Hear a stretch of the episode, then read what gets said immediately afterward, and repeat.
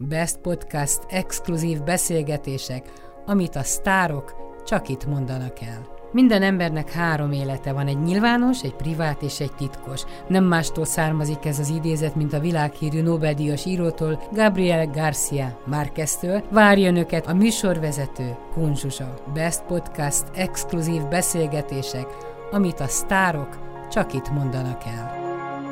A heti podcast vendége Gáspár Kata, és nagyon, nagyon komoly dolgokról beszélgettünk itt a kezdet-kezdetén, a hajat színéről, meg az én hajam színészről, és mióta belevágnánk a nagyon-nagyon komoly dolgokba, akkor tényleg az izgat, hogy milyen volt az eredeti hajszíned, mert most gyönyörűen áll ez a barna, de mint kiderült, gyerekkorodban azért nem pont ilyen voltál.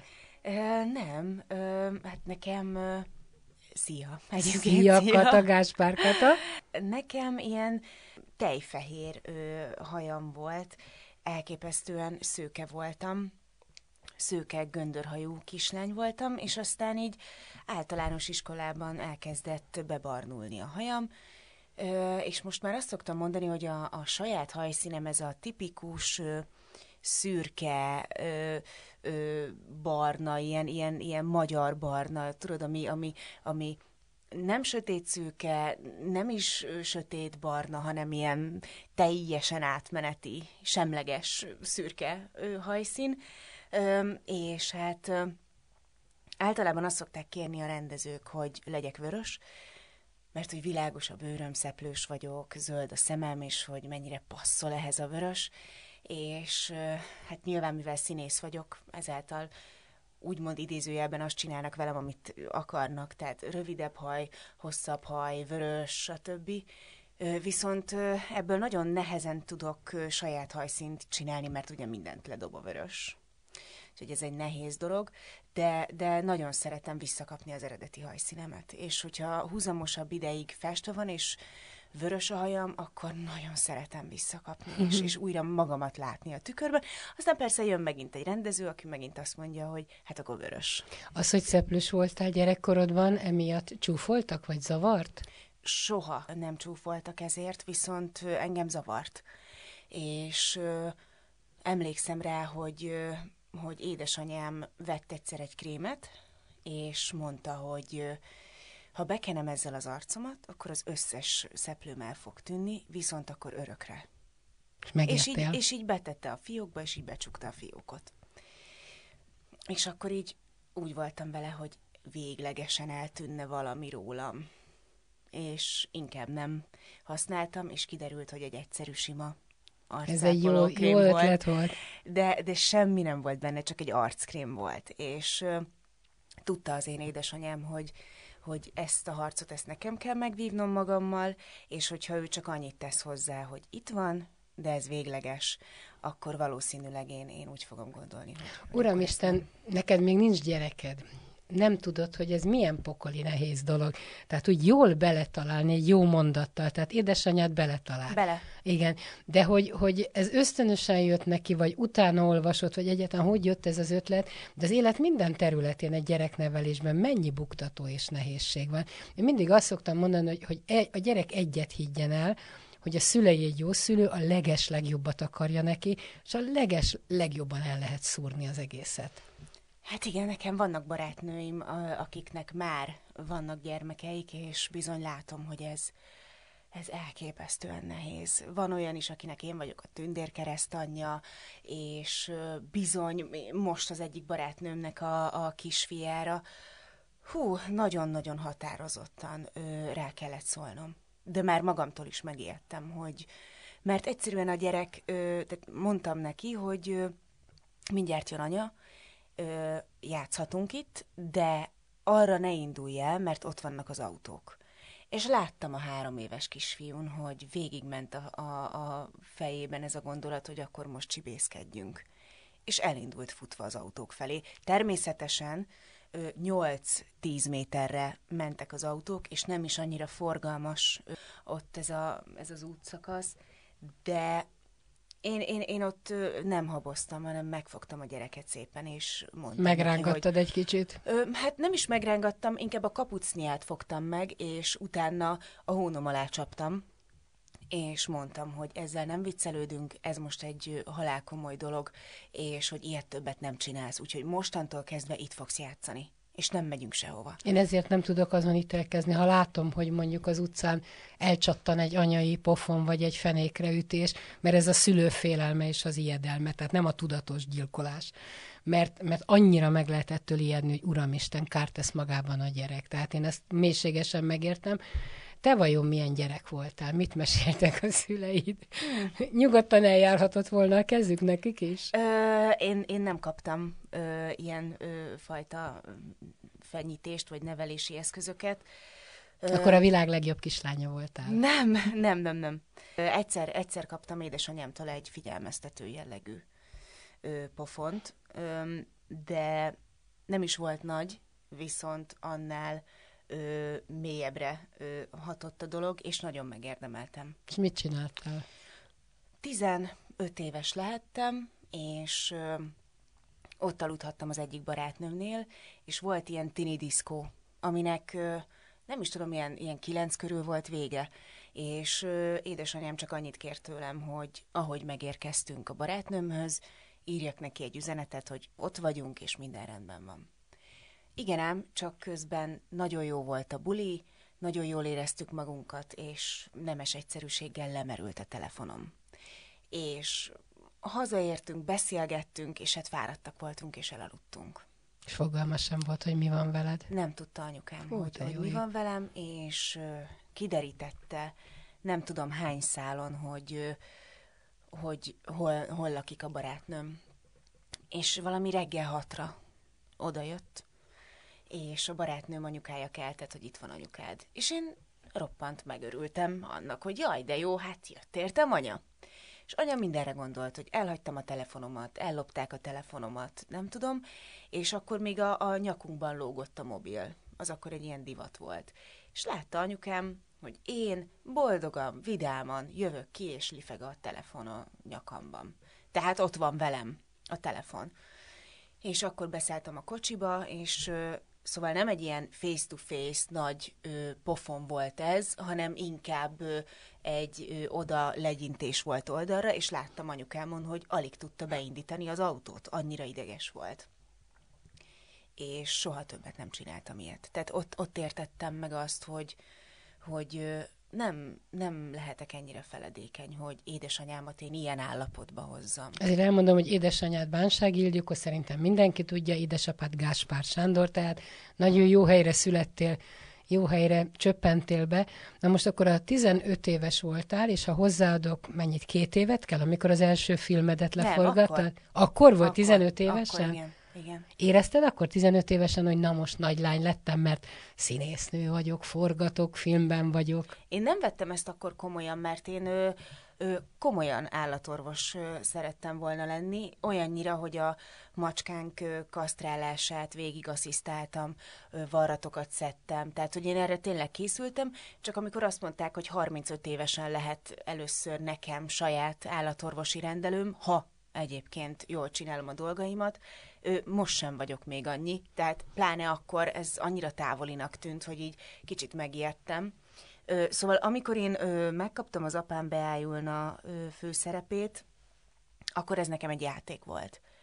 Nem gondoltam én ezt véresen komolyan, nagyon tetszett, hogy kapok instrukciókat, azokat hol tudom teljesíteni, hol nem, ha nem, akkor még egyszer fölveszük, tehát nekem ez egy, ez egy nagyon jó kis felnőttebb játszótér volt, és és, és csodálatos ö, emberekkel ismerkedtem ott meg, és a film után, amikor hál' Istennek sikeres lett a film, én akkor is úgy voltam vele, hogy tök jó, hogy ezt kipróbáltam. De szüleidben nem volt félelem, hogy elkap a gépszi, és De. ott vagy egy film kellős közepén, érettségi nélkül a középiskola kellős közepén. Nem, azt tudták, hogy le fogok érettségizni. Tudták? Hát hogy ne, hát nem engedték volna, hogy ne. Tehát ö, engem nem engedtek ö, szinkronizálni, színházban ö, játszani, forgatni, tehát engem nem engedtek a szüleim.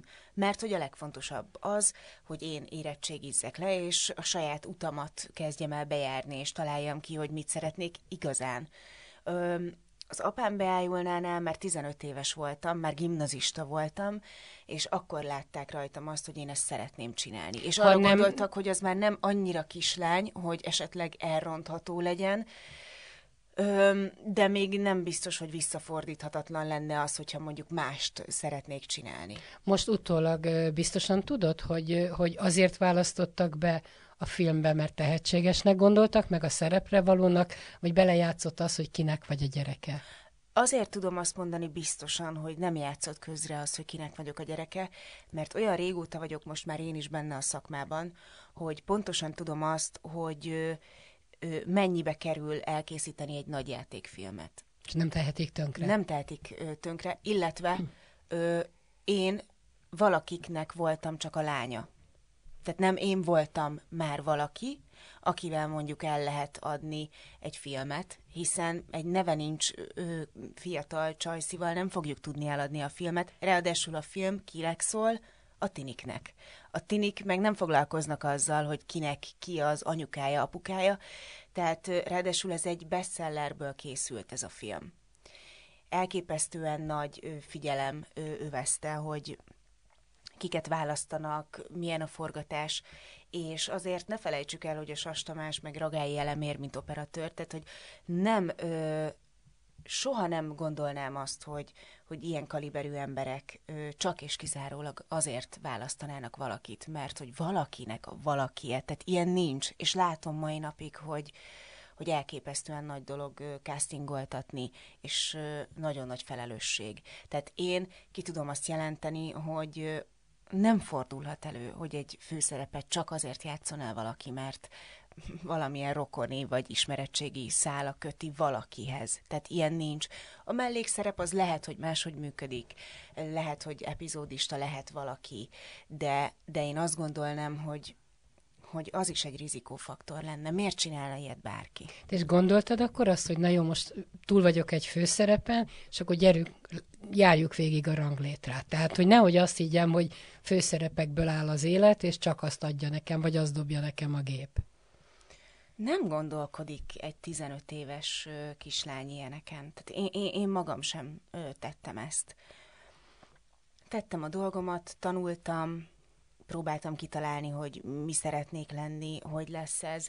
Aztán kaptam ö, további szerepeket, ö, elkezdett ö, érdekelni ez. Aztán felvettek a Nemzeti Színház stúdiójába, ahol tanultunk és végig statisztáltuk azokat az éveket. Ö, tehát igazából nem volt mit letörni, vagy nem voltak ilyen fölösleges szárnyak, amiket le kellett volna törni, hanem aki tényleg ö, szeretné ezt csinálni, és tanulja szívvel, lélekkel, akkor látni fogja azt, hogy oké, okay, volt egy mozifilm főszerep, ami páratlan és ritka, és nagyon kevés embernek adatik ez meg, pláne 15 éves korában. Hát és akkor ez óriási siker volt, emlékszem Igen. a filmre. Igen, de hogy, hogy én utána ilyen 17-8 éves koromban elkezdtem ezt komolyan gondolni. És én voltam a legboldogabb ember a világon, hogy a Nemzeti Színházban egy tálcát be kellett vinnem mondjuk a Hollósi Fricinek Isten nyugasztalja. És én ettől olyan boldog voltam, hogy ugyanakkora örömöt adott nekem ez, mint akár egy főszerep, mert hogy azt csinálhattam, ami aztán végül is megfogalmazódott bennem, hogy én tényleg ezt szeretném csinálni. Tehát az, hogy most főszerep vagy mellékszerep, mai napig csinálok kisebb-nagyobb szerepeket, és mivel, hogy borzasztóan szeretem a szakmámat, és ezt halálkomolyan mondom, minden egyes szegmensét, ezért én ezen nem gondolkodtam soha, hogy most nem enyém a főszerep, vagy ez, ez Amit mondtál, fontos. hogy uh, tulajdonképpen a rendező kívánságának mindig eleget kell tenni. Ha kell 50 kilóval több vagy, 20-szal kevesebb, vörös, barna, szőke, hogy tudod megőrizni a saját személyiségedet, hogy ki valójában Gáspár Kata? Mert egyszerűen játszanak a, a lelkeddel, a testeddel, a gondolataiddal. De látod, ezen sem gondolkodom, mert ez evidens, hogy én én vagyok és ők belőlem dolgoznak, én meg magamból.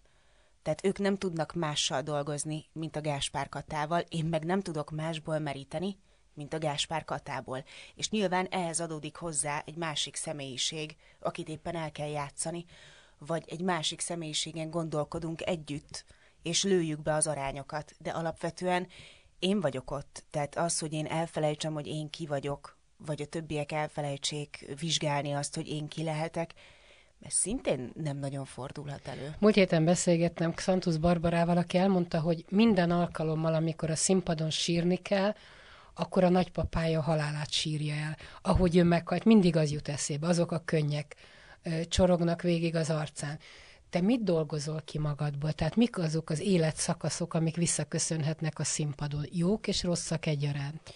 Ez változó, mert ö, mindig ö, megpróbálom a, a szituációhoz legközelebb eső tapasztalatomat felhasználni. De ezt én... gondolom automatikusan, ösztönösen jön, nem? Tehát hát miközben... nem végig gondolod, hogy fú, most akkor engem Nem, nem, nem, erre való a próba folyamat, hogy hat hétig vagy kilenc hétig törünk valamit és ez az idő áll rendelkezésünkre, hogy kifogalmazzunk dolgokat magunkból, hogy aztán már kezd összerakódni, és akkor már az érzéseket is nyilván könnyebben tudja az ember előhívni, hiszen valami történik valamiért, és akkor ez az egész úgy végig söpör az emberen. De ehhez ö, el kell kezdeni összetenni a puzzle a, a lélek puzzle és az ember nyilván olyan tapasztalatot keres az életében, ami erre reflektál. És el is mondott próbák alatt, vagy el is mondjátok, hogy ez történt? Most Nem eszembe jutott a, a nagymamát halála. Igen, igen. Például, hogy,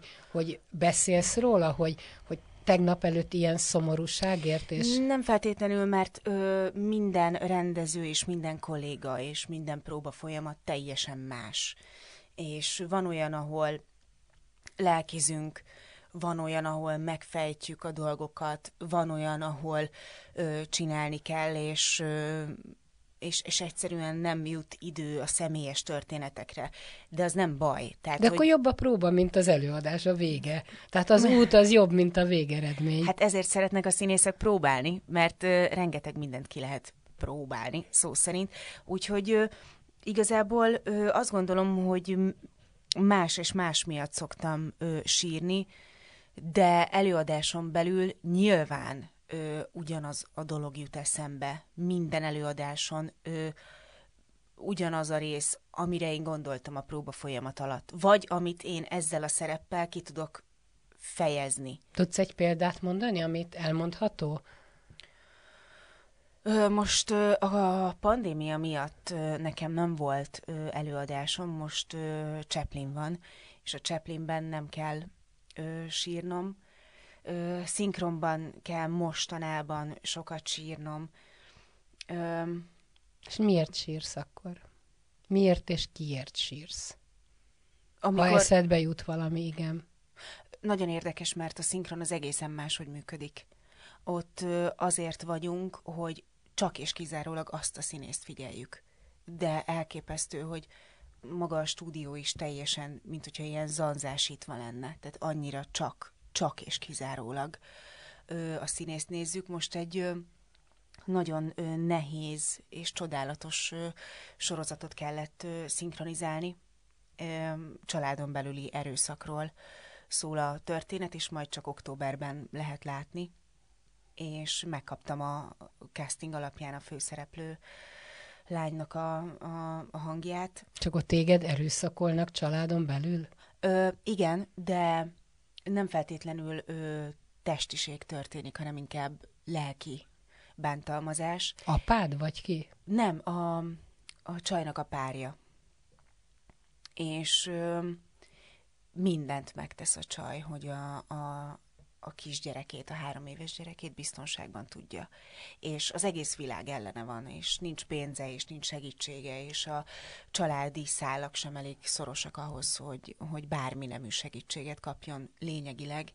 És ott például nem az van, hogy, hogy, hogy én saját tapasztalatokat hívok elő, hanem egyszerűen szituációban van a csaj, akit én nézek. És látom, hogy szóról szóra, betűről betűre, hogy megy bele egyre mélyebben ebbe a történetbe. De mondjuk érzed azt, hogy kijössz a szinkronból, és azt mondod, hogy Uramisten, én az életet szinkronizáltam most? Minden nap erről beszélünk, és akkor beszélhetünk a, a melegekről, az agresszióról, a, a bevándorlókról, mindenről, bármiről, hogy kijövök, és ott van, szembe, szembe ver engem az élet. Közben éreztem azt, hogy, hogy ez hogy mennyire szépen játszottak a színészek, és hogy mennyire természetesen.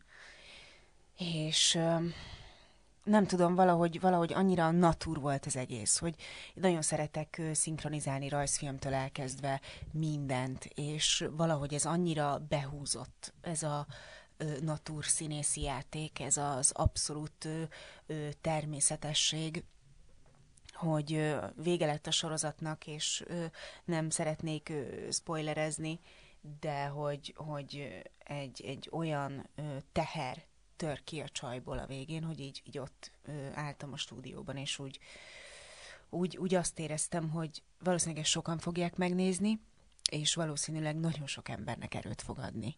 És sajnáltam, hogy vége lett ennek a munkának, mert jó volt olyas valamivel foglalkozni, ami egy üzenet Szóval visszatérve arra, hogy, hogy közben nem azon gondolkodtam, hogy az én ö, személyes ö, történetem ö, hogy csatlakozik erre, hiszen nem egy próba folyamatban keresek élőben magamról vallomásokat, hanem itt kiszolgálok ö, egy színésznőt, és csak a hangomat tudom hozzáadni, viszont az biztos, hogy én ilyenkor ö, meg ö, siratom magam, mert nem szeretem feltétlenül azt hallgatni, hogyha ha sír a színésznő, és a, a magyar hangja beszívja a levegőt, és bocsánat, hogy ezt mondom, de száraz az orra. Tehát én azt nem, ne, tehát akkor, akkor volt olyan, hogy időt kértem a stúdióba. Hogy, hogy, hogy muszáj itt egy kicsit szétesnem ahhoz, hogy, hogy legyen hangi elcsuklás, bármi, és nem a technikára gondolok, hanem lehet azt hallani, hogyha valaki tényleg igazán sír. Az utóbbi időben nagyon-nagyon elindult veled a, a szakmai életed. Tehát azt látom, hogy nem tudom, most a játékszínben rendszeresen ott vagy, vagy, vagy a Chaplin fi, darabban, filmben mondom, Chaplin darabban, de hogy a Pesti Magyar Színháznak búcsút mondtál, Igen játékszín, szabadúszó vagy, és, és, és sok minden megtalált. És gratulálok az aranymedál díjathoz. Ráadásul egy csodálatos társaságban kaphattad meg, tehát Hámor Ildikó, Udvaros Dorottya, Tészabó Anna, tehát, és akkor sorolhatnám tovább, tehát nagyon jó kis társaságba csöppentél. Szerintem te voltál a legfiatalabb ebben a kis csapatban. Hát ezért is kaptam a ö, legígéretesebb fiatal tehetségdíját. igen, igen, igen, igen. Hát ez, ez, ez, ez nagyon jókor jött, vagy hogy nagyon jól esett, mert tényleg ö, ott hagytam a Magyar Színházat. Ö, Miért hagytad ott? Ez egy külön beszélgetés ö, lehetne. Ö, én azt gondoltam, hogy, hogy az már nem az én helyem. Ö, nem éreztem ott ö, szakmai kihívást, vagy, vagy, vagy nem, nem éreztem már ott nagy találkozásokat, vagy, vagy, vagy azt, hogy, hogy, hogy az én idegrendszeremet, vagy a lelkemet ö, szakmailag lekötné az, ami, ami ott ö, ö, ö, kapható. De, de mi állt mögötted, ami miatt ilyen bátor tudtál lenni, hogy a, semmi. a semmibe semmi. elindulsz? Semmi? Semmi. semmi. Hát ö, ö, nem is nagyon értették az emberek, hogy ez komoly, hogy a Covid kellős, kellős közepén, közepén. Te ott hagytad a színházat, és mondtam, hogy igen. Mit mondott édesapád, édesanyád? Mert azért mögöttük mégiscsak Ö, nagyon fontos évtizedes az, szakmai munka Nagyon van. fontos az, hogy én a lányuk vagyok, és nem a kollégájuk. És hogyha azt látják rajtam, hogy hogy én ö, boldogtalan vagyok, vagy, ö, vagy ö, úgy érzem magam, mint ö, egy ketrecbe zárt állat, és szeretnék onnan kitörni, és szeretném a vadont ö, újra ö, megtapasztalni, és, ö, és ezt látják rajtam, akkor ők csak abban tudnak engem erősíteni, hogy, ö, hogy ö, jöjjön elő belőlem az, amit igazán gondolok, vagy amit igazán szeretnék. És ők maximálisan ott vannak mellettem, mint a kislányuk mellett. Ha én azt mondom, hogy én itt szeretnék maradni, akkor azt mondják, hogy hajrá. Ha azt mondom, hogy, hogy én innen szeretnék eljönni, akkor azt mondják, hogy hajrá. És mindenben minden támogatunk. Egyes, abszolút. Édesapám minden egyes döntésem után, legyen az az élet bármely területén való döntés, mindig annyit szokott kérdezni, hogy Megkönnyebbültél, kisfiam? Miért mondja azt, hogy kisfiam? Mindig kisfiamot mond. ez egy nagyon szép dolog. Réges-régre visszamenő dolog ez, hogy annak idején nagyon-nagyon-nagyon régen, direkt hangsúlyozom ki, hogy nagyon régen, az volt, hogyha fiú született a családban, akkor az... Az a gyerek. Csoda, így van. Ha lány, akkor az igazából nem számít. És ezért elkezdték ö, régen a, az édesapák úgy hívni a kislányukat, hogy kisfiam. Ezáltal az azt jelentette, hogy ugyanannyit érsz nekem, mint egy fiúgyermek, és ez volt a, a legnagyobb szeretet kifejezése. Nyilvánvalóan, amikor ö, édesapám azt mondja nekem, hogy kisfiam, vagy a nagybátyám azt mondja a lányának, hogy kisfiam, akkor ö, már nem erre gondolnak, hanem egyszerűen csak egy ö, szeretett ö, nyelv, vagy, vagy, vagy, vagy valami ö, közös ö, dologról van szó. De egyébként ö, innen ered ez a, ez a dolog, de, de, de ők már nem ezért használják, hanem egyszerűen csak jól esik mondani, és, és van benne valami közös csibészség. Amikor ők váltak, volt benned olyan érzés, hogy neked döntened kell, hogy kihez húzol? Hál' Istennek nem. Nem. nem. Mert a gyereknek ez a legrosszabb. Soha ö, nem ö, kaptunk olyan kérdéseket a, a szüleinktől, hogy kit szeretünk jobban, kivel akarsz elmenni, de soha, soha. És mit gondoltál te, hogy összedőlt a világ akkor? Nem. Mert azt mondják, hogy mindegy hány éves az ember, ha ez a családi élet megbomlik, ott, ott baj van. Nem, egyébként nem is tudok erről többet mondani, mint annyit, hogy, hogy mi a bátyámmal, aki hat és fél évvel idősebb nálam, mi, mi nagyon összetartó tesók voltunk, mert anyáik játszottak este, vagy forgattak, vagy próbáltak. Nagyon-nagyon ritka volt az, amikor mindenki otthon volt. Tehát az nagyon ritka volt. Ezáltal mi ilyen kis felnőttek voltunk. Tehát nem az történt, hogy van egy család, akik egyébként délután négytől másnap reggel hétig együtt vannak, és akkor megvan mindenkinek a kis szerepe és a, rutinja és a nem tudom mi, és az, hogyha szétbomlik, akkor atya úristen, Hát akkor... És sose fogok... volt együtt ugyanis, mindenki hát szana szét abszolút volt, mértékben ö, egy, egy ilyen felnőttes ö, családi közeg volt, amiben mi nagyon jól éreztük magunkat a bátyámmal, viszont amikor otthon voltak, akkor meg hát, azt kimaxoltuk, tehát hogy ez rendben volt. Tehát ö, ö, de ez... gyerekkorodban soha nem mondtad, hogy na, én biztos nem leszek soha színész, mert nincs egy este, hogy a szüleim itthon lennének, nem, hogy mesélnének. Nem, természetes volt, Igen? tudod? Annyira természetes. Aztán később ö, mentem én is a színházba, mentem én is forgatásra, szinkronba. Tehát én nem tudom, hogy milyen az, hogyha nem színészek a szüleim. Ahogy nem tudhatja más, hogy milyen az, hogyha azok. Tehát, hogy nekem ez teljesen természetes volt, és közben megkaptuk a, a szeretetnek az ezer milliárd százalékát. Tehát, hogy soha nem éreztük magányosnak magunkat, mert jött a nagyi, a nagypapa, tehát, hogy soha nem volt olyan, hogy, hogy ja Istenem, egyedül vagyunk, vagy, tehát nem, ilyen nem, nem. Hogy tanultad meg, hogy mi az élet buktatói, ha nem voltak buktatók? Mondjuk hál' Istennek. Nem voltak buktak. Mire gondolsz? Hát mondjuk egy nagyon-nagyon jó gyerekkorod volt, kamaszkorod volt, zseniális szüleid vannak, tehát tulajdonképpen az árnyoldalait az életnek nem nagyon kellett megélned. Hát figyelj, kapásból, ahogy belevágtam a fejszémet ebbe a szakmába, már ö, jöttek a gúnyos, ö, ö, igazságtalan megjegyzések. Kaptál ilyet? Bőven, persze. Én úgy nevelkedtem, hogy elmondták a szüleim, hogy én tőlük soha ne is kérjek, és soha nem is fogok kapni protekciót. És én ezt nem is értettem. Hát így elment a fülem mellett, mert nem tudtam azt se, hogy mit jelent az, hogy protekció. Tehát annyira nem voltam tisztában ezzel. És ö, dráma suliba kerültem, gimibe, és ott elkezdődött ez, hogy biztos azért kaptam meg a szerepet, mert hogy a szüleim. Amire te is egyből rákérdeztél és nem tudtam rá válaszolni, akkor még nem tudtam, hogy mit jelent ez az egész, vagy hogy ez hogy működik, és már jöttek a bántások. És nagyon nehéz volt ezzel megbirkózni, és a szüleim ezt annyira természetesen kezelték, hogy ezzel tényleg nem kell foglalkozni, mert, mert ez nem igaz. És akkor kezdődött az, hogy tulajdonképpen én szoktam ezen röhögni, hogy nekem semmi nem megy könnyen.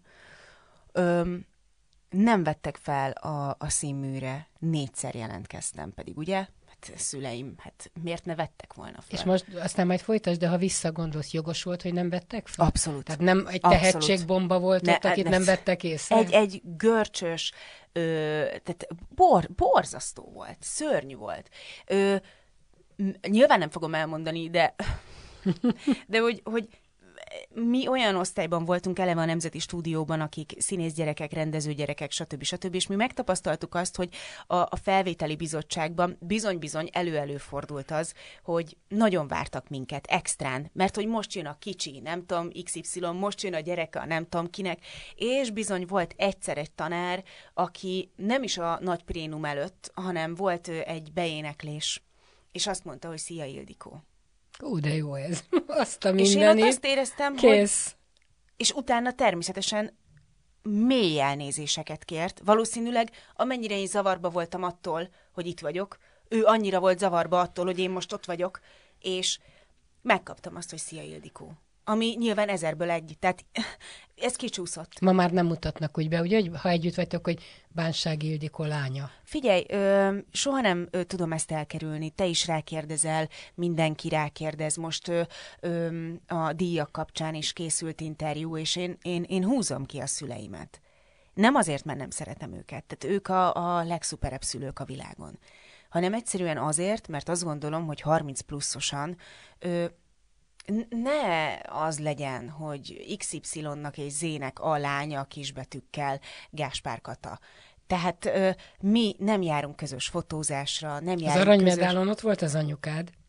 Hát de hát az nem egy közös interjú. Vagy nem, nem munka. Nem, nem, nem, nem, nem persze. De hát hogy ő ne? tartotta a virágcsokot Édesanyám, hát persze, hogy eljött, mert, mert azért büszke rám nagyon, és én is rájuk. Tehát meg, meg én a kislányuk vagyok, hát még jó, hogy eljönnek, csak hogy nem csinálunk közös interjúkat, ö, nem csinálunk közös fotózást, nagyon sok újság keres meg minket, hogy anyával, apával, és, és mindig nemet mondunk. Majd eljön az idő, amikor igent mondasz, Ö, figyelj, így szokott ez lenni. Azt szoktam mondani, hogyha mi közösen dolgozunk, vagy dolgoznánk, amit szintén nem hajtunk, mert köszönjük szépen, mindannyian jól meg vagyunk, le is kapogom, hogy akkor az egy másik helyzet. Látod, mi is azért találkoztunk, mert most pont volt egy apropója ennek a dolognak. Nem szeretek beszélni arról, hogy mi történt velem a Covid alatt, hogy rendeztem át a lakásomat, milyen új hobbikat találtam magamnak. Tehát, hogyha van miről beszélni, a szakmai része,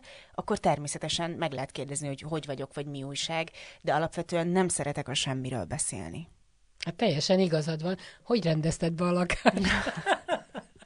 mai napig átrendezés alatt áll. Nem, nagyon kezd rendbe jönni a lakásom, azt gondolom. De miért mióta laksz itt? Már régóta, ha, ő, csak én a, a Covid első három hónapjában kiköltöztem édesanyámhoz, mert nem vettek komolyan ezt a vírus dolgot, és... Te voltál a felügyelő, miért? Hát úgy voltam vele, hogy inkább én menjek be a boltba, mint anyám.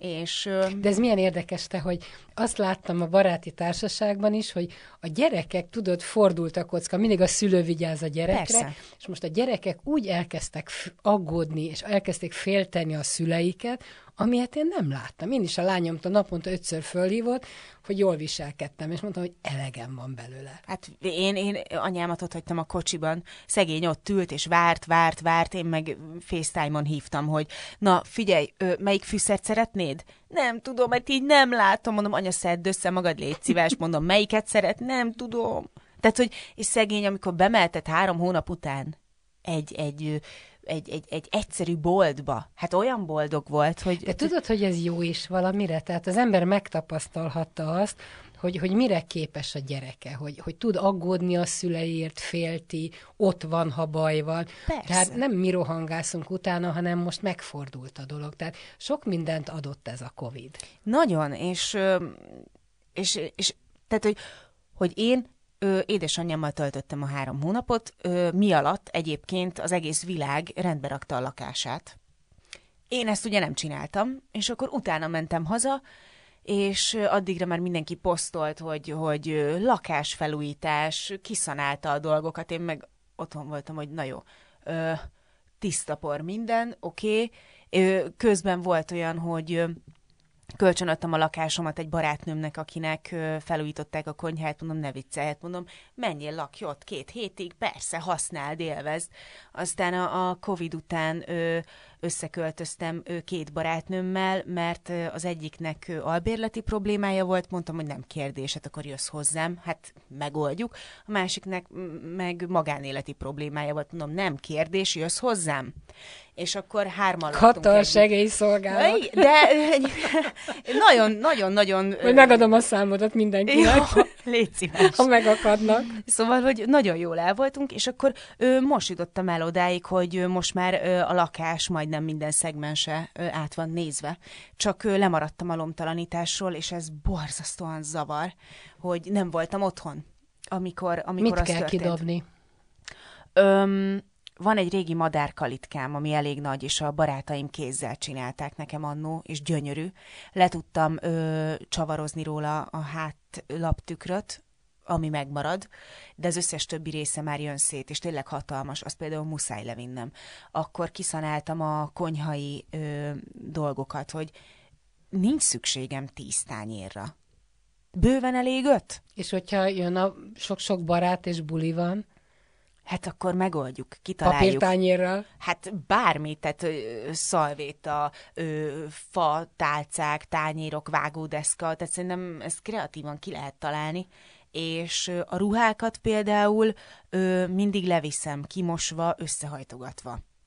Ö, tehát azok, hál' Istennek, el szoktak menni ö, hamar. Sok ruhád van? Tehát ilyen abszolút vásárlós vagy? Ö, nem vagyok abszolút vásárlós, viszont nagyon sokáig megőrzök egy-egy darabot, és ö, próbálom szépen megtartani. Ö, és pont a, a minap volt az, hogy újra átnéztem a fiókokat, és megint le tudtam vinni egy zsákruhát, és úgy voltam vele, hogy na jó, tehát az apám beájulnási elmez pólómat most már, most már kidobom. Pedig az emlék. És már olyan sokszor bekerült ebbe a zsákba, de egyszerűen nem tudom kidobni. Nem csodálom. Nem tudom kidobni. Három ö, apám beájulnás ö, fölsőm van. Három. És úgy voltam vele, hogy most már az egyiket tényleg, hát akkor marad kettő. Akkor majd fél év múlva lehet, hogy abból a kettőből csak marad egy, és kézedek ki kellett vennem a zsákból. Egyszerűen rossz érzés volt az, hogy a sok holmi közül, amiket nem hordok, vagy már ö, nincs olyan állapotban, ö, mert mit tudom én, leszakadt róla egy gomb, vagy kettő, vagy, tehát, vagy meghúzódott az anyag, tudod, mondom, és ezek a dolgok nekem nem jelentenek semmit, és ebben a nagyságban van egy póló ami viszont jelent, úgyhogy szépen kitúrtam, és Értelek. megvan. Na most a héten, vagy múlt héten olvastam a te Facebook oldaladon, van ez a bátorság könyv, amit Igen, nem tudom, bátorságok hogy könyve. mi, bátorságok könyve. Mi a Szerintem- te bátorságod? Miben vagy Öm, bátor? Igazából ez egy csodálatos kezdeményezés. Gerlics Réka és Mészáros Piroska hozták létre ezt a könyvet. Ez egy létező könyv? Ez egy létező nagy könyv, és beszélgetéseket indít el. Híresebb emberekkel, vagy nem híres emberekkel, de az a lényeg, hogy inspirációt ad az embereknek, hogy bármiben lehet az ember bátor, nem kell itt hatalmas tettekre gondolni, csak egyszerűen kezdjünk el kommunikálni. És ö, rékáig kerestek meg engem, és több ö, dolog is van. Tehát ö, nem arra voltak kíváncsiak, hogy mi az én legbátrabb tettem az életben, hanem ö, többféle dolog volt, ö, amik megjelentek.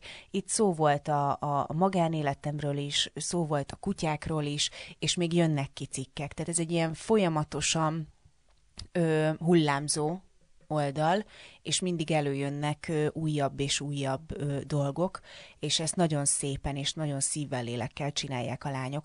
Úgyhogy nem tűnhetett el. Na akkor megnézem még egyszer alaposan, mert nagyon szépet írtál. A kutyád az egy nagyon édes kutya. Kettő. Tetszett a...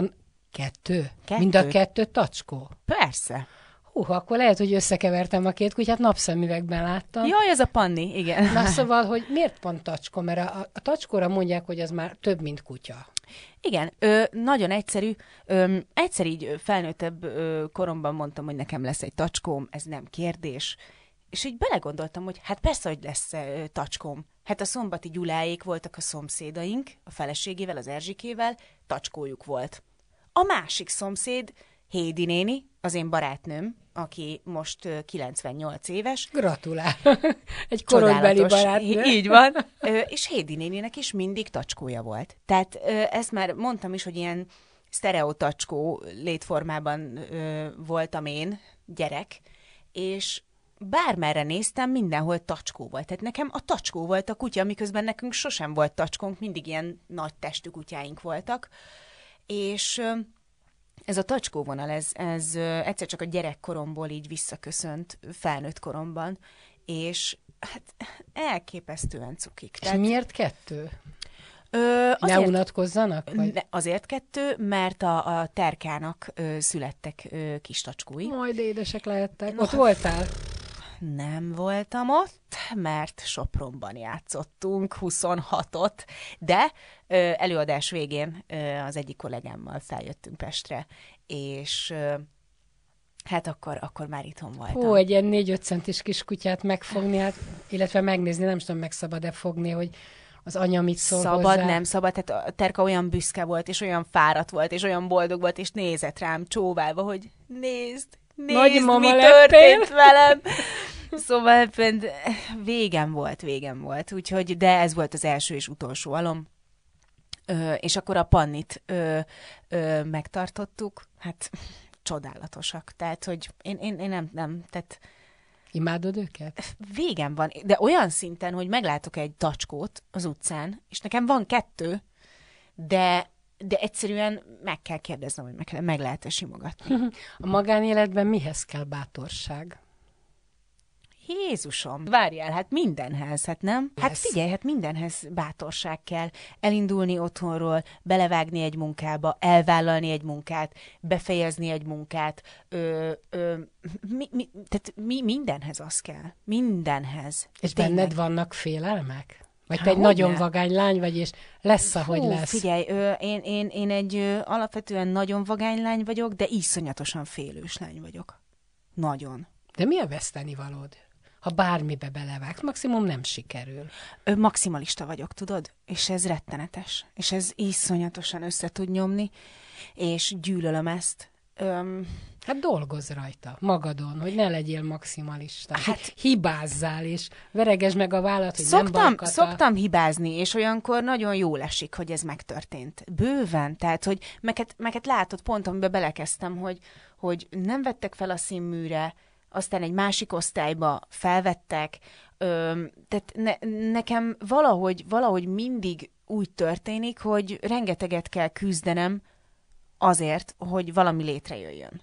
Jaj, Tehát, rengeteget, te még nem tudod, mit jelent rengeteget küzdeni valamiért. Az, hogy nem vesznek föl először, először a főiskolára. négyszer nem vettek Hát föl. jó, de hát jó helyen voltál a Nemzeti Színház stúdiójában, hát megtanultad a szakmát. Azt én értem, csak hogy ezt te így látod, viszont az az ember, aki erre készül, és szeretne négy-öt évig egy fekete teremben helyzet gyakorlatozni, és azoktól a tanároktól tanulni, és egy osztályközösségben létezni, és ezt nem kapod meg, akkor az, az elég nehéz. Tudod? De nem vagy fatalista, hogy ennek így kellett történnie? Tehát ez így jó, ahogy megtörtént? Én nem azt mondanám, hogy ez így jó, ahogy megtörtént, hanem azt mondanám, hogy ez tök jó, hogy így történt. De komolyan. Tehát, ö, ö, Most utólag, akkor nem így láttad? Figyelj, ö, az nagyon-nagyon fájt. És, ö, és ö, az, az, az, az tényleg olyan volt, mint hogyha mint ugye lehet, hogy ezt abba kéne hagynom. Vagy, Uram, vagy, Isten, vagy nem 18 tudom. évesen ezt gondolja egy lány, eszedbe nem jut az, hogy hát persze éretlen voltam, kislány Nem, nem, voltam. nem, annyira, annyira akartam, és annyira, annyira szerettem volna. Szóval, öm, szóval az, az úgy nagyon nehéz volt, és amikor felvettek a színműre, én olyan boldog voltam. Én, én világéletemben ö, ilyen közepes tanuló voltam az egyetemen. Kaptam egy négyes dolgozatot, és jelentkeztem, hogy szeretnék javítani. És mert annyira fontos volt számomra. Az állatorvos kapcsán eszembe jutott oroszlán Szonya, mert tudom, mint az öregek mindenről mindig eszembe jut valami, ami most pont beszéltem vele, hogy, hogy Amerikában elvégezte és lóápoló lett, de elvégzett egy ilyen tanfolyamot, vagy egyetemet. Tehát, hogy tulajdonképpen mennyire mondtál arról le, hogy állatorvos legyél, az már biztos, vagy valószínűleg nem leszel. Nem. Én is egyébként jól döntöttem, mert ö, ö, csodálatos, amit csinálnak az állatorvosok, de nem bírná el a lelkem, hogyha behoznának egy elütött állatot, és látnám, ahogy szenved. Tehát ö, igazából valahogy, ö, nem tudom, a jóisten döntött úgy, hogy, hogy ezt ne csináljam, mert, mert, mert nem bírtam volna el. Tehát ö, ha a kutyám, most túlozni fogok, tüsszent egyet, akkor az van, hogy Jézus, Atya, Úristen, ugye minden rendben van veled. Ö, nehezen ö, viseltem volna el ez, ezeket a dolgokat. Nagymamád elvesztését hogy viselted? Hogy tudsz elengedni? Az én nagymamám nagyon-nagyon szép kort élt meg. Ezáltal az egész olyan természetes volt. Anyukádnak is? Igen, azt gondolom, hogy igen. Mert 97 évesen ment el Gyönyörű. a Magi. És világéletében egy nagyon erős nő volt. És amikor így, így az élet ö, tényleg megoldja ezt a történetet, ha az ember eljut odáig, ö, hogy gyengült a nagyi, akkor ö, fokozatosan veszítette el a, a hallását. Ö, az, az egyébként nagyon érdekes volt, hogy ő mindig nagyon sokat beszélt, vagy hogy nagyon kommunikatív volt, és amikor így ment el a hallása, akkor úgy magába zárkózott. És láttam rajta, hogy ott van karácsonykor, de közben még sincs ott, mert nem érti, hogy mi zajlik körülötte. És akkor én mondtam, hogy hát ilyen nincs, hogy az én nagymamám kizárja magát. Nem direkt, de mégis ez történik. Úgyhogy ö, vittem szépen ö, nagy ö, fehér lapokat és fekete vastag filcet. És elkezdtem írni a nagymamámnak, hogy kivel mi történik. Vagy hogy ö, mennyasszony lett az unokanővérem. Vagy bármi. És felragyogott a nagyinak a szeme, hogy Tud kommunikálni. hogy úristen, hogy, hogy van ilyen, hogy lehet így. Tehát, hogy nagyon sok mindent ö, kitaláltunk a nagyiért, és ö, mindent elkövettünk. De, és nagyon küzdött a nagyi. És aztán ö, e, nagyon érdekes, mert ö, én, én nagyon ö, csinyán bánok a szeretlek szóval. Valahogy, ha, ha valaki mondja nekem, az elképesztően erős. És hogyha én mondom neki, az is az nem szoktam azt mondani, hogy oké, okay, szeretlek, puszi, szeretlek, szia, szia. Tehát, Pedig ez most divat, nem... azt tudod? Tudom, tudom, hallom is, de nem baj, mert mindenki annyiszor mondja, és úgy, ahogy azt ő szereti, mert nyilván neki az a fontos. és amikor a nagypapámat ö, vesztettük el, ö, akkor is olyan érdekes volt, hogy mondtam a családnak, hogy ú, uh, ott hagytam valamit. És visszaszaladtam a nagypapám ö, kortermébe és belesugtam a nagypapám fülébe, hogy nagyon szeretlek, és velem minden rendben van, és meg leszek. És elmentem. Miközben nem mondtam én ilyeneket neki. És a, a nagyinál is ö, éreztem, hogy ö, hát ezt el kéne mondanom a nagyinak. Tehát ez belül érzi az ember, hogy, hogy valószínűleg ezt most kéne. És akkor felírtam egy papírra a nagyinak, egy szívecskébe, hogy nagyon szeretlek és láttam a nagymamámon, hogy ezt elolvassa, és egy ilyen gyermeki, felszabadult mosoly volt rajta. És aztán el is ment a nagyi. Egyébként ezt olvastam, hogy hogyha valaki így el akar menni, akkor egyet nem szabad visszahúzni. Tehát úgy kell elmennie, hogy nyugodt legyen, hogy a, hogy a családja jól van és békében van. És akkor ezt te megadtad neki ezek hát, szerint. abszolút, és utána kezdődött a Kusturica film, mert egy dolgot mondott a nagyi, hogy orosz a nagyikám, hogy ő szeretne a Dunán hazamenni. És ezt áll Hol a haza? Kaukázus. És, és ezt állaltam a családnak. A család egyik fele azt mondta, hogy hát biztos, hogy nem. Hát ilyet nem mondhatott a nagy. Mondom, ne vicceljetek, nekem mondta. Jó, oké, akkor legyen az, hogy akkor a, a hamvaknak a felét, akkor azt elvisszük nagypapa mellé, és a másik felét meg akkor a Dunába. És ö, kaptunk egy ilyen ö, párnát, amit, hogyha az ember bedob a vízbe, az szépen elolvad, és akkor ez megtörténik. És képzeld el, hogy az egész család lement májusban, a hóesésben a, a Dunapartra, térdig gázoltunk a, a sárban, alig tudtunk a vízig eljutni, nagyit virágokkal együtt bedobtuk, és álltunk, és kioszta a hullám a nagyit. Jó Istenem, nagy nem tud hazamenni. Nem, és akkor így próbálkoztunk. Bocsánat, hogy nevetek, de, de, de tényleg, tényleg így van. egy- Mondom, kusturica. Jó, akkor én foglak téged, te fogsz engem, téged meg fog a másik, és akkor belökjük bottal. Jó. Nem, jött ki a nagyi. És akkor így álltunk, olvad már ez a párna, nem? De szerintem olvad. Jó, akkor hát akkor, a, hát akkor menjünk tovább. Jó, elindultunk, másnap keresztszüleim hívtak, hogy hát a nagyi még mindig itt van. Semmi baj. Anya meg én gumicsizmát vettünk, és a három kutyával kimentünk a Dunapartra, mondtam, hogy anya, mondom, akkora a szél, maradj itt a kutyákkal, én lemegyek, megnézem, hogy mizu a nagyival. Azért tudom ezt mondani, mert annyira laza volt a, a, a kapcsolatom a nagyival, hogy pesgőztünk, és hát mindent, mindent megbeszéltünk Igen. a nagyival, akkor mindent megbeszéltünk a nagyival. Oroszul te beszélsz? Nem sajnos. Nem tanított meg minket, de ez meg az ő érzékenysége volt a világháború meg 56 miatt. Tehát ezt, ezt ő kizárta a saját magánéletéből. És akkor képzeld el, hogy lementem a Dunapartra, Nagyi még mindig ott volt. Mondom, hát ezt így nem lehet. És akkor az első... beszéltél a nagyihoz közben? Persze, hát hogy Nagyi, mi van, hogy mi már. van, mi van, és akkor így az első segély ö, dobozból ö, próbáltam egy ollót, vagy bármit a kocsiból, de nem, mert semmi, ez ziherejztű. Mondom, jó, hát akkor ezt leviszem. Megfogtam a nagyit, kivettem, széttéptem ezt a állítólag elolvadós papír dobozt, és ö, ott volt egy sittes zsákban a nagyi alatta. Hát mondom, ezt nem hiszem el, mondom, ez mi? És akkor a kis ziherejztűvel megpróbáltam feltépni ezt az acskót, és hát nem sok esélyem volt, úgyhogy szépen tíz körömmel széttéptem ezt a zsákot. Fújt a szél, tehát nyilván a nagyi ragaszkodott a hajamhoz, mindenemhez, és közben szórtam a nagyit. Anyám meg közben végignézte ezt az egészet föntről, és, és sikerült.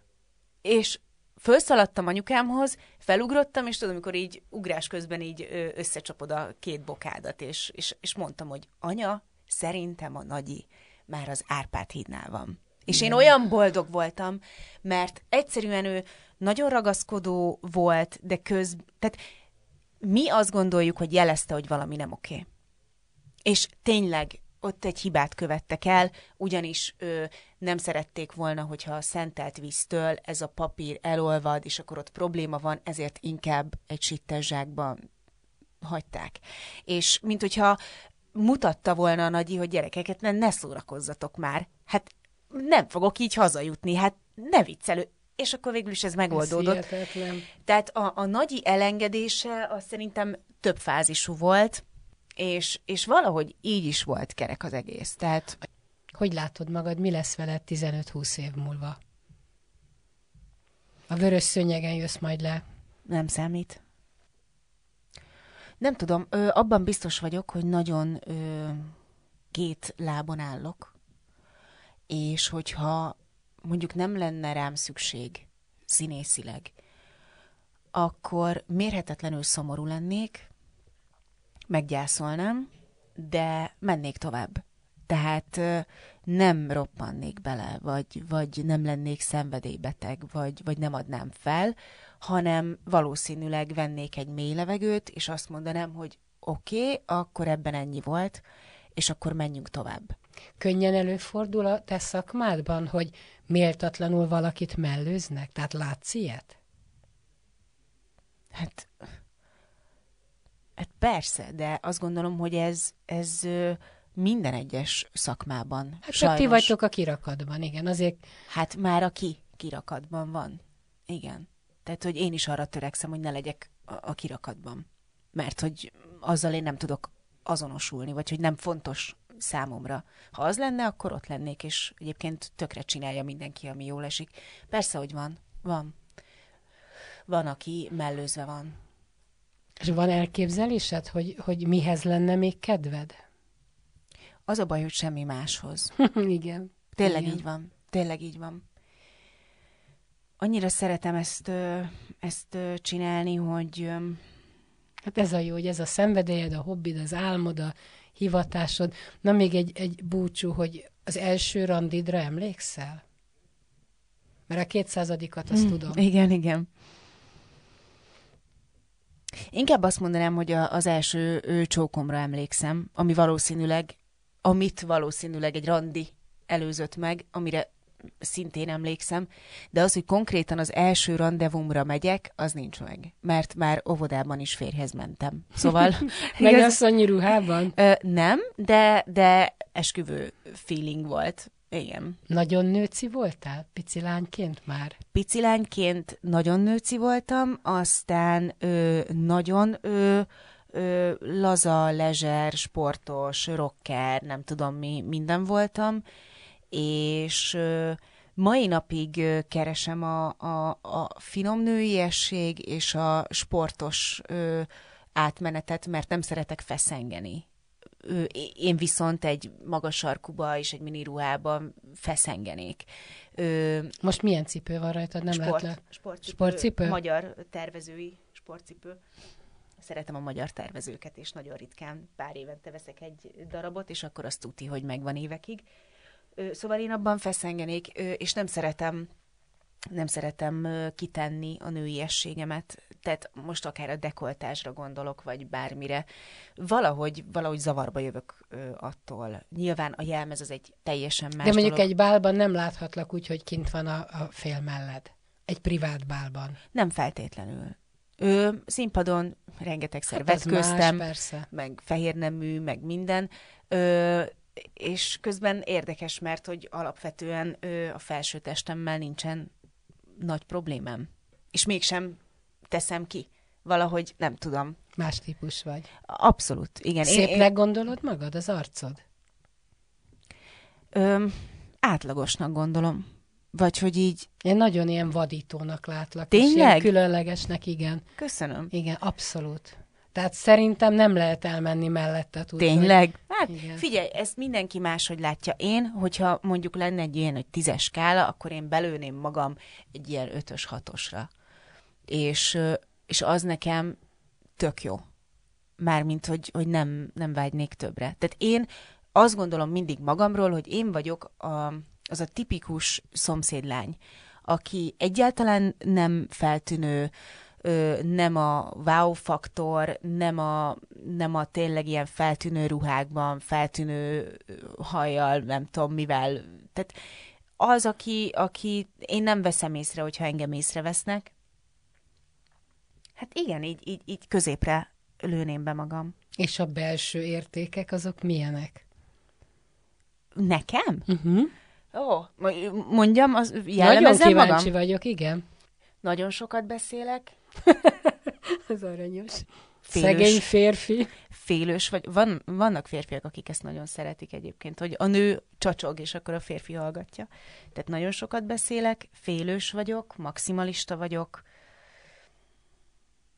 céltudatos vagyok. Amit, amit ö, bírok ö, magamban, ami pozitív, az, hogy nagyon kreatív vagyok. És azért mondom, hogy ezt szeretem, mert hogy mindenről eszembe jut valami. Vagy hogy számomra egy dolognak nem egy megoldása van, hanem legalább három vagy négy. És, és ez nekem egy játék is, vagy hogy mondjuk, ezzel szeretek... ha szeretnél szerelmes lenni, és mondjuk betoppannál egy férfi lakásába, aki nincs otthon, nem tudod milyen, de mondjuk megnéznéd a könyvtárát. Igen. Bele tudnál szeretni a könyvei alapján? romantikusan azt mondanám, hogy igen, de, de nem. Pedig nem. az sokat elárul, hogy mit olvas. Hát hogy sokat... mondjuk hasonló a könyvtár Na jó, de most gondolj bele, most sokat elárul, hogy mit olvas. Na de, de milyen a mosolya? Nekem nagyon-nagyon fontosak a fogak. Mi, milyen a mosolya? Milyen... Ez honnan jöttek a fogak? Ezt nem elemezted még? Nem. Nem semmi gyerekkori élményed nem volt, nem. hogy kirántották, nem. kitépték? Aj, képzeld el, hogy, hogy egyszer ráharaptam valamire, és nagyon megijedtem, hogy a fogorvos azt fogja mondani, hogy ketté tört, és ki kell húzni. És nekem nem lesz egy fogam. Tehát az nálam nem fordulhat elő, hogy itt oldalt, tudod, amikor mosolyog az ember, nincs ott egy foga. És mondta, mondtam a fogorvosnak, hogy na akkor én most elmondom, hogy mi lesz. Mondta a fogorvosom, hogy nagyon kíváncsian hallgatom. Mondom, az lesz, hogy itt foghúzás nincs. Vagy ha van, akkor azonnal. Minden oda fogad megvan? Mindegyik. Bölcsességtől elkezdem mindegyik. Szóval, hogy nagyon... Azt tudod, hogyha azt álmodod, hogy azt hiszem kihúzták a fogad, vagy akkor mozog meghal, a fog. mozog, igen. igen. Nagymamádnál ezt nem, nem, nem álmodtad? Nem, nem. Szóval nekem nagyon fontos a, a, a mosolya, a, a, az illata. Nincs annál szem mosoly. Mosolyog, és hiányzik elő kettő fog. Figyelj, az hamar ellene döntve, hogy mi a jövőkép. Igen. Szóval hogy fontos, a, fontos a, a, a szeme, a mosolya, az illata, fontos, hogy, hogy van-e humorérzéke, fontos, hogy, hogy lássam, hogy valamiben tehetséges. De az lehet villanykörte kicserélés, vagy kicserélés, lehet bármi. De hogy, hogy a könyvei alapján az nyilván, hogyha megismerem a férfit valamennyire, és meglátom a könyveit, akkor az nagyon sokat adhat.